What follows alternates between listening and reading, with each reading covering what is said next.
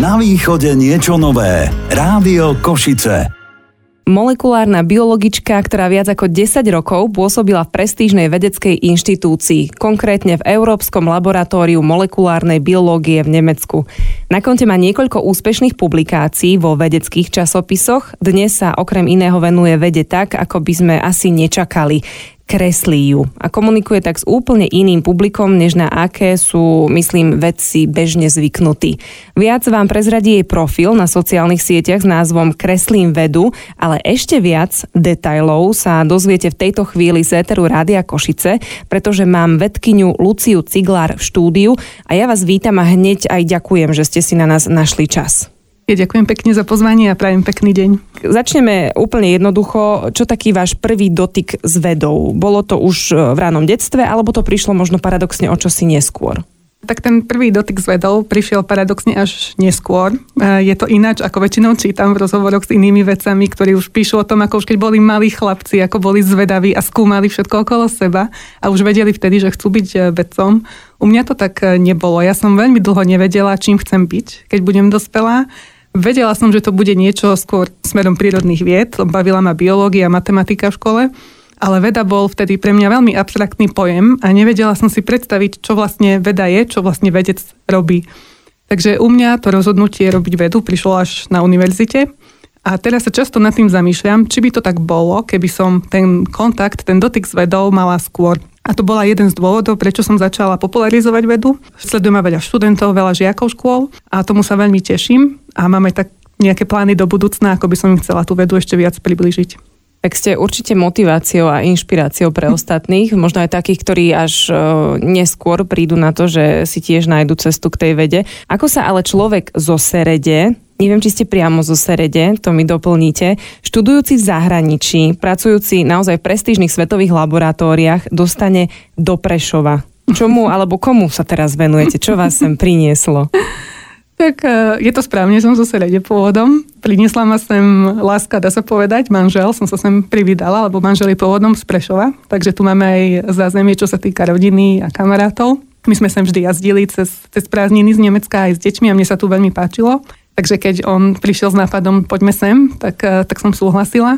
Ale musím povedať, že ešte tomuto rozhodnutiu predchádzalo rozhodnutie e, dať si pauzu v takej tej vrcholovej vede a venovať sa viac rodine lebo som mala pocit, že som dosť veľa tej vede obetovala dovtedy. Sme mali dve deti malé v Nemecku, bolo to naozaj veľmi ťažké a robiť vedu je celkovo veľmi ťažké, obzvlášť pre ženy. Tá, tá kombinácia, tá, taká, taký ten súlad medzi, medzi prácou a osobným životom je dosť veľká téma vo vede, hlavne čo sa týka žien. A ja som skrátka prišla do bodu, kedy som mala pocit, že si musím vybrať buď jedno alebo druhé. Možno to bolo aj tým, že som nemala vo svojom okolí ženské vzory, ktoré by mi ukázali, že, že to je možné. Ja verím, že sú, ale ja som nemala to šťastie, že by som ich mala okolo seba vtedy. Takže prišlo rozhodnutie dať si pauzu e, z toho veľkého vedeckého sveta venovať sa viac deťom, doprieť si ďalšie dieťa, splniť si sen o vlastnom bývaní a tak ďalej. A potom prišlo rozhodnutie, tak poďme na Slovensko. A to je veda inak, byť matkou, nie? Áno, to je celá to je veda. iná veda. To sa študuje celý život. To áno, človek nikdy sa nenaučí, hádam. Takže láska, a keď sme to takto spojili, hneď sa mi vybavila aj pesnička od Adama Ďuricu Láska veda a to na vás aj celkom teda sedí. Uh, takže momentálne pôsobíte v Prešove. Spomenuli ste ale, že ste nemali vo svojom okolí uh, nejaký taký ženský vzor, ktorý by možno vedel dokonale zosúľadiť uh, rodinu a prácu teda vedecký vzor asi skôr, aby sme to upresnili. Ano. Ale máte taký krásny výrok, ktorým sa odštartovala vaša, teraz to tak nadnesene nazvem, kariéra na Instagrame. Patrím k tým, ktorí si myslia, že veda je krásna. A to povedala Mari Kiri Sklodovská. Hovorí to teda aj Lucia Ciglár? Áno, áno, hovorí, ja s tým súhlasím a myslím si, že veda je krásna z mnohých rôznych pohľadov. Veda samotná je krásna, robiť vedu je krásne, aj kresliť vedu môže byť krásne. Ale inak Mariona tiež sa mi zdá uprednostnila napokon rodinu pre to vedou. Nie? Aj tá mm. Nobelovka to bola spoločne s manželom, ale ano. my ženy veríme, že viac na nej pracovala ako, ako jej muž. Takže možno toto bol taký váš vzor.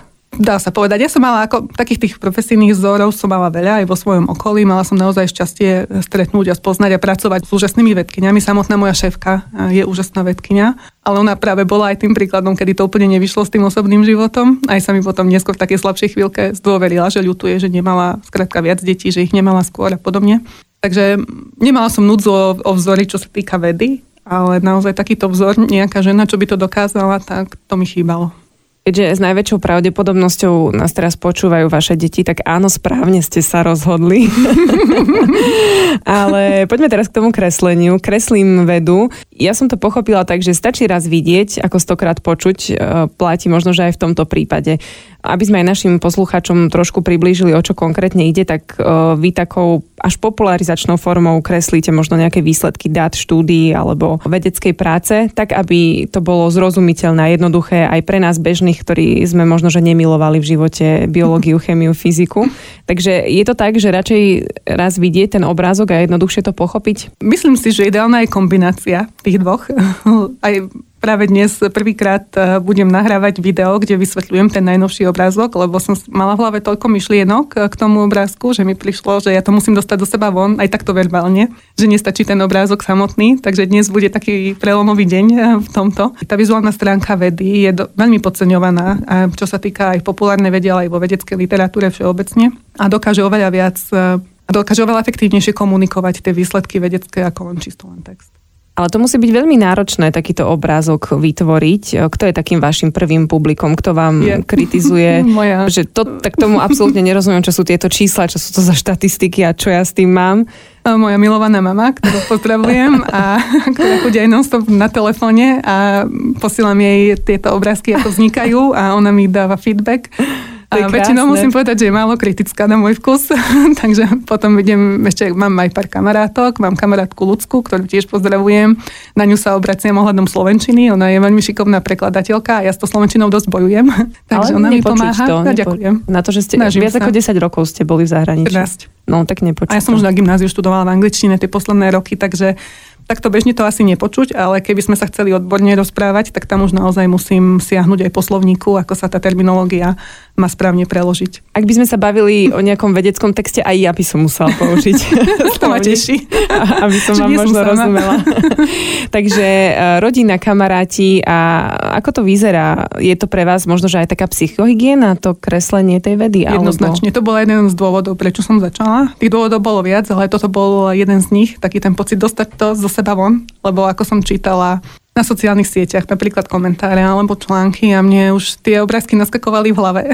a potom, potom som ich teda dostala von. Chcem povedať, že na začiatku som sa bála celkom, či začať alebo nie, lebo je to pomerne citlivá téma. Všetko, čo sa dialo a deje ohľadom pandémie a očkovania. Ale potom som si povedala, že mám asi aj nejakú zodpovednosť to dostať do seba von a nejak využiť tie vedomosti, tie skúsenosti, čo mám aby, aby z toho bol úžitok pre, pre iných. Ako dlho vzniká taká ilustrácia alebo grafika? Neviem, ako to nazvať. Mne sa páči, že vy ste tomu dali také meno jednoduché, že kreslím vedu. Určite je to individuálne, asi záleží od o, konkrétnej témy, ktorej sa venujete, ale aby sme si nemysleli, že v nedeľu po obede pri káve si niečo načrtnem, potom to dám do počítačovej verzie a je hotovo. Toto sú všetko dátami podložené fakty. Áno, áno. Takže je to taká asi mravenčia práca. Je to neskutočne mravenčia predsa, ale mňa to baví. Ja som taký perfekcionista, detailista, takže toto je presne to, čo na tom mňa baví. Až ste tak ožili, keď ano, o tom ja, hovoríte. Ja práve som dnes v tej fáze, že som dokončila jeden obrázok a takže viem veľmi čerstvo sa podeliť o, o skúsenosť, ako to vyzeralo. Takže najdôležitejší je vždy ten nápad. A ten nápad príde z nenazdajky väčšinou, nie, niekedy niečo čítam, niekedy niečo vidím a dostanem nápad a keď je to taký nápad, čo ma uchváti a nadchne, tak ja potom sa dostanem do takého stavu, že na, myslím na ňo neustále, až kým ten obrázok nedokončím. A ospravedlňujem sa mojej rodine, lebo to sú potom veľmi ťažké dni e, pre nich, lebo ja prestanem variť, prestanem upratovať. a aj keď sa s nimi rozprávam, som duchom neprítomná a myslím na ten obrázok. Našťastie to netrvá až tak dlho, lebo vtedy ani nespím väčšinou, takže naozaj non-stop e, sedím za tým počítačom. Ale oni možno len tak zmávnu rukou, že mama kreslí. Už si asi možno už si zvykli. zvykli. Áno, už si zvykli, ale ono to potom tak graduje a napríklad dnes už bol ten deň štvrtý a už som vedela, že mali dosť, ale už našťastie som to aj dokončila, našťastie to potom netrvá dlho, takže ja potom ten obrázok dám von a potom, potom zase čakám na ten ďalší nápad. A ako dlho teda vaše deti nemajú navarené? Ako dlho vzniká taká, taká ilustrácia? No tentokrát to bolo tie 4 dní, lebo sa mi podarilo ich poslať dokonca aj preč z domu, za čo ďakujem manželovi, že ich vzal na výlety. Dokonale. A, takže som mala naozaj čas sa na to sústrediť. Ale sú obrázky, ktoré som mala rozrobené týždne, mesiace, možno dva mesiace. Ja sa rada k ním vraciam časom, vylepšujem stále, lebo po nejakej dobe, keď sa mi tak uložia v hlave, možno niečo iné si sa dozviem medzi tým, čo by som tam ešte chcela dať alebo zmeniť. Takže ja sa rada k tým obrázkom vraciam, vylepšujem, až moja mama je niekedy zúfala, už povie, už to nechaj tak, už to nevylepšuj. Ale zase mám uh, veľmi múdreho a šikovného uja, ktorý rád hovorí, že pokiaľ niečo môže byť lepšie, nie je to dosť dobré. A toto vystihuje celkom aj moju povahu a môj prístup e, k tejto mojej práci. Takže ja mám tendenciu vylepšovať do nekonečna, až kým nepríde nejaký impuls, to daj von, stačilo. Mňa ste ale veľmi potešili tým, že ste tak upresnili, ako dlho to vzniká a koľko je za tým, pretože my vidíme len ten výsledok a to je jeden nový post na Instagrame, prečítame, dáme srdiečko, rolujeme ďalej, absolútne to neriešime. A vy teraz hovoríte, že 4 dní nespíte, nejete, aby ste takýto obrázok vytvorili. Takže wow, naozaj. A nezištne, lebo robíte to preto, že vás to baví. Áno, robím to preto, že ma to baví. Ako musím povedať, že aj sama vidím, že sa zlepšujem časom. Myslím, že už človek to v tom mojom feede začína vidieť, že postupne obrázky vyzerajú lepšie. Takže ja sa každým obrázkom aj niečo nové naučím, takže mňa to takisto posúva niekam ďalej. Ale mňa to baví, je to mm, svojím spôsobom aj kreatívna práca mm, do určitej miery. Takže mne to nevadí, že mám takýto, takýto únik z tej mojej každodennej reality. Ešte mi napadla otázka, eh, keď hovoríme o kreslení, o, o tých dátach, číslach, o presnostiach. Vy ste z výtvarnej mávali jednotku? Bolo to tiež niečo, čo vás bavilo? Lebo Toto je moja 13. komnata, Aha. lebo ja vám poviem tajomstvo, že ja absolútne neviem kresliť rukou, absolútne. A naozaj moje deti v škôlke vedia kresliť lepšie ako ja. Takže toto sú dve veci, ktoré som zistila, že až tak spolu nesúvisia. A ja naozaj viem kresliť len za tým počítačom. Ja celkovo som antitalent na akúkoľvek výchovu. Či na hudobnú, alebo výtvarnú, alebo telesnú. Ja ale som... nie výchovu detí, dávam ide. Uh, to by museli asi oni posúdiť. ale v škole tieto výchovy to bolo aj pre mňa nočná mora. Ja som bola ten typický typ e, šprta, čo ho bavila matematika, e, fyzika, biológia, chemia, jazyky. Mm-hmm. Ma mhm. veľmi bavili tak už vieme asi, ako dlho sa vytrápite s takým jedným obrázkom, ale e, ako vzniká, myslím teraz po tej technickej stránke, ilustrácia? Asi v takom skicári obyčajnom počítačovom to nekreslíte, alebo sa milím, máte niečo profesionálnejšie? Áno, teraz už používam profesionálnejší software, ale prvý obrázok, ktorý som nakreslila vôbec, ešte na univerzite v Nemecku, bol skutočne v skicári. A bola to bunka a takisto som nie, niekoľko nocí nespala kvôli nej a vtedy som asi aj prišla na to, že ma to baví. A ja si myslím, že ten software samotný nie je až taký dôležitý. Takže ak nás počúva niekto, kto má rád e, vedu, a chcel by si to vyskúšať, tak pokojne aj ten skicár postačí. Keď už ste spomenuli e, tú prvú kresbu, ja som sa dozvedela, že vraj to bola eukaryotická bunka. Trošku som zamrzla pri tom, pretože sa mi hneď vybavila biológia na gymnáziu a keď sme preberali tieto učiva, naozaj už teraz to môžem povedať, už som preč odtiaľ, že, že ma to nebavilo a nemala som to rada. A vy ste o tom tak fascinovane, kde si som čítala rozhovor a podobne hovorili, že vás to zaujíma, je to taká vaša téma, takže naozaj eukaryotická bunka je také vaše top. No ako nie, ani úplne tom, no to je tá základná jednotka, všetko sa odohráva v bunkách. Ako my sme študovali procesy, ktoré sú ešte detailnejšie, ešte na menšej škále, ako je tá bunka. Ale ja musím s vami úplne súhlasiť, lebo moje spomienky na gymnázium, na biológiu tiež nie sú úplne tie najžiarivejšie. Ďakujem, cítim sa lepšie. Naozaj, do veľkej miery záleží od učiteľa, do veľkej miery záleží aj od toho prístupu na vede a na biológii celkovo tá najzaujímavejšia časť sú experimenty. A na Slovensku neviem, ako to je v iných krajinách, ale ja som v laboratóriu nebola, kým som bola na gymnáziu. Tam s tým som začala až na univerzite. Našťastie hneď prvý týždeň sme začali s experimentami a vtedy ma tá veda uchvátila ale je to, nie je to nič nezvyčajné počas gymnázia takýto vzťah mať, myslím, k biológii. A keď ste potom prišli do naozajstného veľkého laboratória, a aj spomínali sme to nemecké laboratórium európske molekulárnej biológie, tak e, to vám padla sánka, ako sa hovorí, alebo... Áno, to mi padla sánka. Ehm, musím takisto povedať, že som nemala žiadnu skúsenosť z iného laboratória, takže mne veľa vecí tam prišlo samozrejmých, e, normálnych a som si myslela, že to tak funguje všade. Až postupne časom som zistila, keď som sa rozprávala s kolegami alebo počúvala alebo videla, že, že to nie je štandard, to, čo sme tam mali my.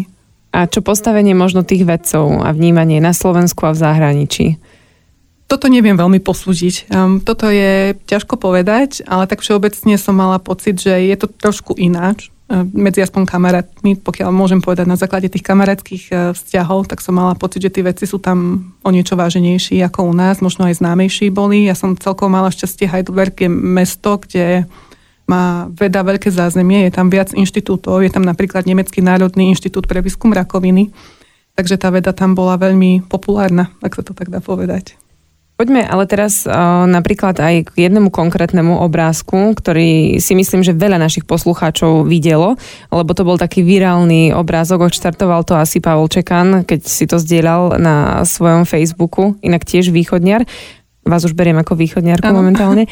A bola to taká kresba, aká je šanca a tam bolo, že zomriete na COVID, že vás zasiahne blesk, dostanete po AstraZeneca trombozu.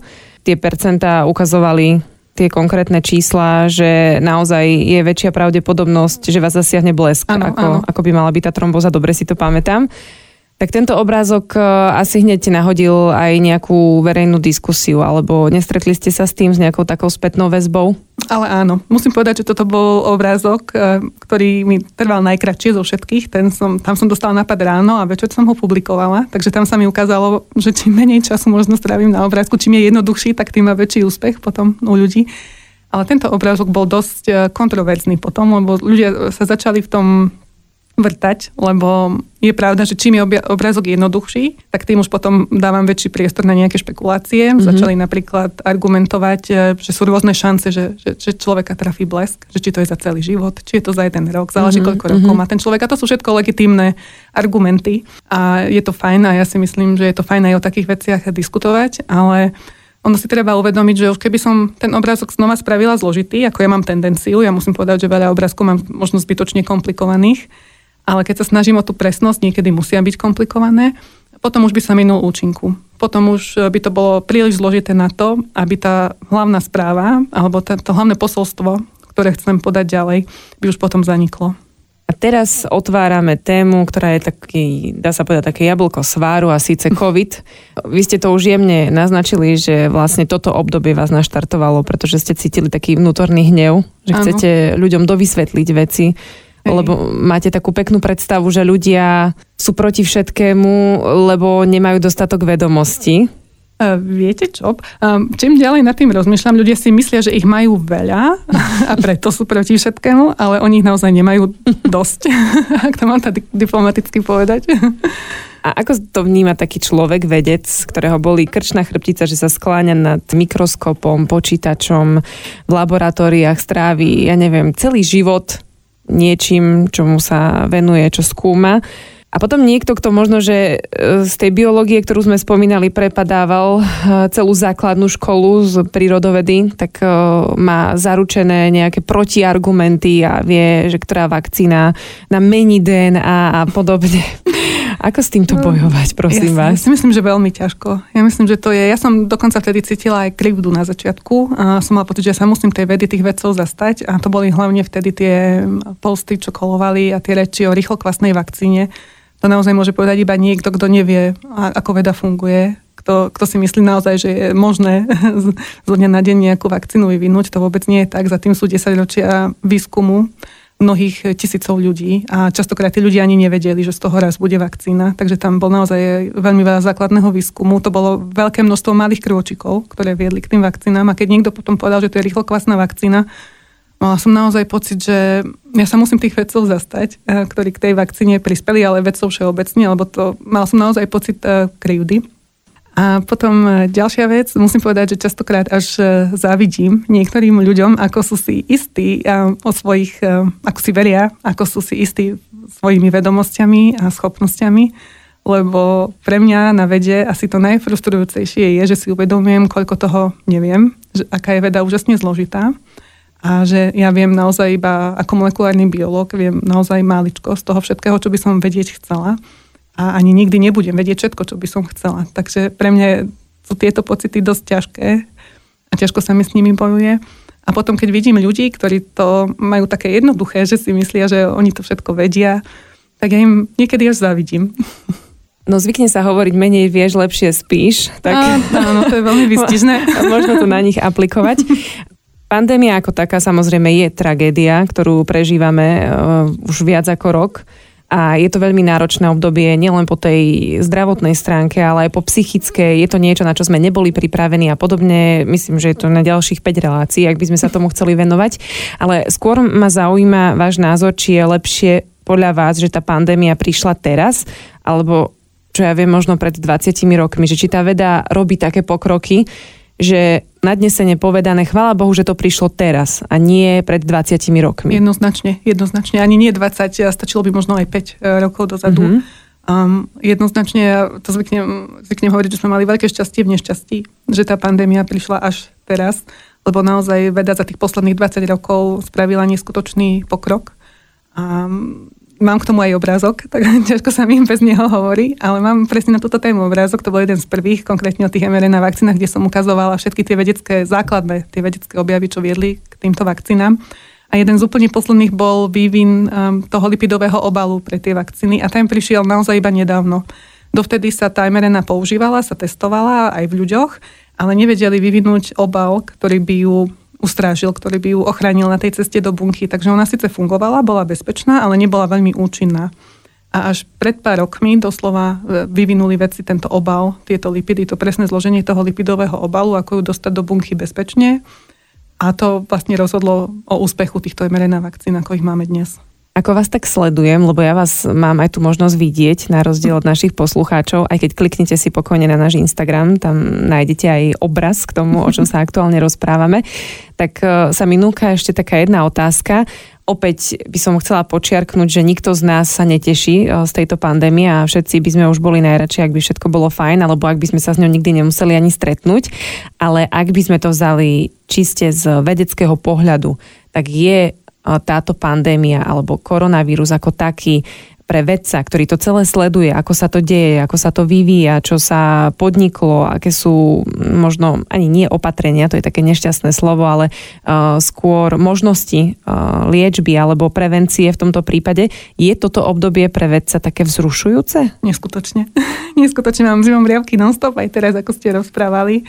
Je to neskutočne vzrušujúce obdobie, keď vidíme, čo tá veda dokázala a čo dokáže a paradoxne tá pandémia pomohla a pomôže mnohým iným chorobám v budúcnosti, lebo teraz sme zistili, že tie mRNA technológie fungujú a to nám otvára dvere do úplne nových aplikácií, lebo v podstate pomocou mRNA dokážeme veľmi veľa veci vyliečiť. Už sa testujú vakcíny, aj keď nemám rada to slovo vakcíny, lebo nie sú na prevenciu, ale sú na liečbu rakoviny.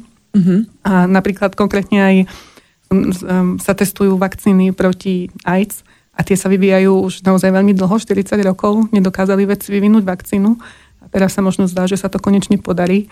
A to sú naozaj neskutočné, neskutočne zrušujúce chvíle. Takže som vás dobre odhadla. Áno, ke, áno. tak, tak to na mňa aj pôsobilo.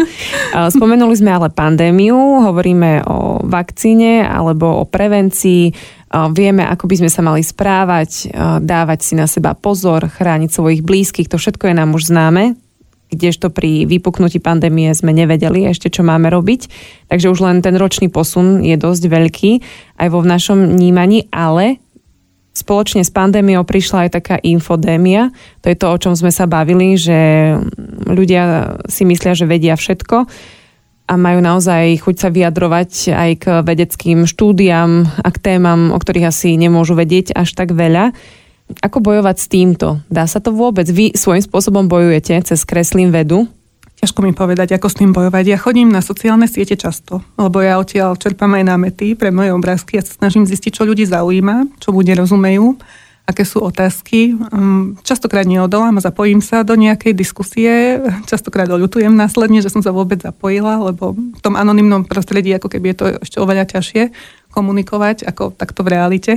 Naozaj nemám radu, ako ako bojovať. Ja som sa vydala touto cestou, je to psychohygiena pre mňa, ja mám úžasné publikum fanúšikov, to ma veľmi teší oni mi častokrát síce píšu, že je to super, čo robím, oni so mnou úplne súhlasia, ale keď aj tie moje argumenty podajú ďalej ľuďom, ktorí sú presvedčení o tom, že, že to tak nie je, tak sa im nepodarí ten názor zmeniť. A ja si myslím, že takto naozaj je to veľmi ťažké, ak nie je nemožné zmeniť názor človeka, keď už raz bol tými nešťastnými sociálnymi sieťami a dezinformáciami vybudovaný.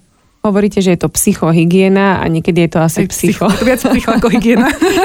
Áno, tak musíme s tým nejakým spôsobom bojovať. Už vieme, že pri nedelnejších obedoch sa témy COVID a podobne nevyťahujú. Hlavne ak viete, že niekto má iný názor. Tak e, dúfajme, že časom nájdeme aj nejakú cestu, aspoň ako o tom všetkom komunikovať. A dá sa to aj cez obrázky, o ktorých dnes hovoríme. Ja len pripomínam, e, že mojou hostkou je dnes molekulárna biologička Lucia Ciglár, ak ste si nás zapli až v tejto chvíli. Vedcov si ale mnohí predstavujú ako takých ľudí v bielých plášťoch, sú to také predsudky, myslím úplne seriózni, vážni, ktorí uh, nie sú veľmi veselí ľudia a podobne. Ja som už nejakých mala tú čest uh, aj v tejto relácii trošku vyspovedať a vždy sa mi to obrátilo, že je to presne naopak, že vy ste takí veselí ľudia, pozitívne naladení a hlavne žijete veľmi tým, čomu sa venujete. Je to pre vás až taká vzrušujúca cesta. Takže chcela by som povedať, že aj dnes sa to potvrdilo, že prišla jedna elegantná, vysmiatá, príjemná dáma, ktorá nemá problém hovoriť o akejkoľvek téme a to sa mi ráta. Ale poďme teraz možno, že ešte trošku vás tak poľučtiť ako vy relaxujete, okrem tej psychohygieny, ktorú sme spomínali? Čítate, videli ste v poslednej dobe nejaký dobrý film, alebo sa venujete hlavne deťom? Čo je pre vás relax? Mm, musím povedať, že toho času na relax je naozaj málo a čím ďalej je to ťažšie nájsť taký spôsob relaxu, že by sa mi podarilo úplne vypnúť. Čo asi je taký najväčší relax momentálne pre mňa sú výlety s deťmi. Keď ideme niekam tu na východnom Slovensku tým, že to tu nepoznáme, tak eh, si to tu užívame z tohto hľadiska. Takže naozaj odísť z domu, vziať deti na celý deň niekam do lesa niekam do prírody, tak to je taký najlepší relax. Um, zvykla som, alebo ešte aj zvyknem, rada variť a piecť a to volám experimentovanie v kuchyni, to mi je také veľmi blízke. musím povedať, že vždy musím mať váhu pripravenú a presné, presné mierky všetkého, lebo to nie je len tak, že nahádžem, to musím presne merať vždy všetko, takže to mám takú svoju úchylku. Aha, takže vedkynia, keď pečie, tak musí všetko do posledného gramu Áno, sedieť. Takže Máte také recepty, že od oka, tak to absolútne nehrozí u mňa. Ešte a... na hranici je také, že hrnčekové, tak to ešte som schopná schopná akceptovať. A ako riešite štipka soli? Veľmi ťažko. To mám, vtedy som skončila. Takže toto rada robím. No a čítam, ja čítam veľmi veľa a čítam na telefóne veci, za čo sa už aj na mňa deti hnevajú. Časko sa mi vysvetľuje potom tým deťom, že mm-hmm. ja na tom telefóne nehrám hry mm-hmm. ani nič podobné, ale že v podstate pracujem a čítam. Snažím sa čítať aj knihy, ale na to je už času pomenej. Čítam hlavne detské knihy. veľa detských kníh čítam s deťmi. A ako som vravela, asi tie výlety, to je taký najlepší relax. A keď hovoríme o východnom Slovensku, tak uh, spomenuli ste, že, že to tu tak dobre nepoznáte, ale už sme vám asi prirastli k srdcu, mám taký pocit. Ale áno, ale áno, mám to tu rada a užívam si, že je tu naozaj veľa krásnych miest, kde je málo ľudí. To je niečo, čo z Nemecka nepoznáme, lebo v Nemecku, keď bolo krásne miesto, tak tam bolo vždy veľa ľudí. Tam v nedelu ako keby bola povinnosť ísť na prechádzku. Mm-hmm. Takže všetci Nemci sa vtedy vybrali von na prechádzku do lesa a tuto je také ešte veľmi také, také živelné, mám pocit. Že človek môže byť spontánny, môže si zmyslieť, chcem ísť tam, idem tam, kúpim si listky na poslednú chvíľu, neriešim, či, či budú voľné. V Nemecku bolo všetko treba dopredu plánovať. Keď človek mm-hmm. chcel ísť do divadla, musel mať mesiace lístok. A tu je to také, že také spontánne a to sa mi páči. A naopak, e, čo vám chýba tak e, intenzívne z toho Nemecka, Veľmi okrem vedy? A najvi- najviac mi chýba tá veda. A mm, veľmi veľa vecí mi chýba, musím nad tým porozmýšľať. Ale celkovo mám pocit, že tam tí ľudia boli spokojnejší, šťastnejší možno a že to tak bolo aj vidno na ulici. Keď človek prešiel mestom, ono, keď je tu človek dlho a necestuje, tak mu to nepríde až taký rozdiel. Ale keď odídem niekde do zahraničia, nedávno som mala možnosť ísť do Ljubljany na chvíľu, na pár dní, a ja som nechápala, že kde sa vzali všetci tí usmiatí ľudia v meste. Čo im dali? Ne, nechápala som. Bolo to naozaj veľmi zvláštne. Som sa cítila aj veľmi stará, lebo všetko, všetko tam boli mladí, krásni, opálení ľudia. A potom, keď som prišla naspäť tu na, to, na tú prešovskú hlavnú stanicu, tak to bol taký menší šok. Takže možno toto mi chýba tak všeobecne. Ale áno, v porovnaní s tými ostatnými krajinami sa my tak nejako menej usmievame. Ale vy nepatríte Nie, do tejto nemám, skupiny. Nemám práve nie? naopak problémy. Ja často aj to video, čo som si púšťala, dnes hovorím o naozaj vážnych veciach. Hovorím o tom, ako ten vírus ničí naše bunky a ja sa smejem. teda nesmejem sa, usmievam, Usmievam, sa. áno. Ja som nedávno mala aj fotenie, lebo som potrebovala pekné fotky a som potrebovala vážne fotky a to nebolo možné spraviť vážnu fotku. Aj fotograf som usudil nakoniec, že ja budem mať všetky fotky usmiaté no a keby to vadilo, tak ešte prídem raz a skúsime nejakú vážnu fotku. Ale to vôbec neprekáža. Ja si myslím, že týmto spôsobom e, úplne inak budú ľudia vnímať aj e, vedcov a vedkyne, keď, keď im hovoríte, že takéto vysmiaté fotografie. No a čo vaša budúcnosť? Môžem sa pýtať, alebo to necháme otvorené? Ak, ako to je ťažká vidíte? téma. Budúcnosť je ťažká téma, lebo sama veľmi neviem. Uh, Sama som tak... Sama váham, lebo deti máme v takom veku, že síce sú už väčšie a už by sa možno aj niečo dalo. Ale na univerzitu ešte nepôjdu. No, to ešte nie, to sa ešte načakáme. Takže ešte nie sme tak ďaleko, že by som mohla teraz naplno sa do toho pustiť, ale už predsa len mám toho času viac, ako keď, eh, keď boli menší. Takže váham a uvidím. No, ja by som sa veľmi chcela tomu kresleniu venovať. Uvidím, či sa mi podarí nejak eh, si spraviť z toho živobytie, aspoň čiastočne, že by som eh, sa mohla tomu venovať naplno a keď nie, tak um, uvidíme. Ja musím povedať, že ako sledujem, ono to poviem prvýkrát nahlas, ale ako sledujem, čo všetko sa deje v tom vedeckom svete a ako, aký potenciál majú tieto nové technológie, čo sa vyvinuli, ako veľa in, peniazy sa investuje, ako vznikajú nové firmy, tak začínam mať pocit, že že by som aj neišla naspäť na západ e, pracovať, lebo ono síce je veľmi užitočné kresliť o tých veciach, ale je možno ešte užitočnejšie ich aj robiť priamo. Takže toto ma celkom láka. Nuž, ale ja ako vás tak počúvam a sledujem a sme už v závere dnešného rozhovoru, tak ako sa hovorí, že týkajú ti biologické hodiny, to je taká mm, pre mňa inak veľmi nepríjemná veta, ktorú nemám rada, tak vám asi týkajú tie vedecké, opäť sa roztýkali, Áno, áno. tam nejaké tik-tak, že, že už by ste sa najradšej vrátili. Áno, áno, ako som spomínala na začiatku, ja som si chcela spraviť pauzu a chvíľku, ale už mám pocit, že už možno aj stačilo. a ja zase nie som ten typ človeka, ono to bolo asi naivné si myslieť, že sa teraz vyložím nohy niekde na gauči a nebudem nič e, vôbec robiť. A, takže som zistila, že, že naozaj to nedokážem. Už som sa nabažila deti, nabažila som sa rodiny a teraz mám pocit, že už by som bola schopná teda robiť niečo viac, len no, problém je, poviem otvorene, že to, kde sme, tu, kde sme, zase tých možností až tak veľa nie je. Tak možno práve týmto rozhovorom teraz uh, sa otvoria nejaké ďalšie dvere, ja tomu verím, že by sa tak mohlo stať. A priznávam, že ja by som sa tešila, ak by sa vám také nejaké dvere otvorili, aby sme mohli robiť o 5 rokov ďalší rozhovor, e, že pracujete na nejakom jedinečnom výskume na Slovensku, ktorému sa venujete iba vy, lebo myslím, že teraz budem hovoriť za viacerých, že vedcom u nás sa nevenuje dosť pozornosti. Paradoxne, vďaka pandémii trošku viac, ale berie sa to kadejakým smerom. Takže ak budete naďalej popularizovať vedu, my vám budeme fandiť rozhodne. A ak by som mohla tento priestor teraz využiť, tak cez vás, cez molekulárnu biologičku Luciu Ciglár by som chcela poďakovať všetkým vedcom na Slovensku, ktorí sa venujú svojim výskumom, každej svojej práci, vedeckým časopisom, kde publikujú, lebo to je tiež dlhá cesta, len sa o tom veľa nehovorí. My to vnímame len ako nejaký článok, ale ono asi je za tým veľa.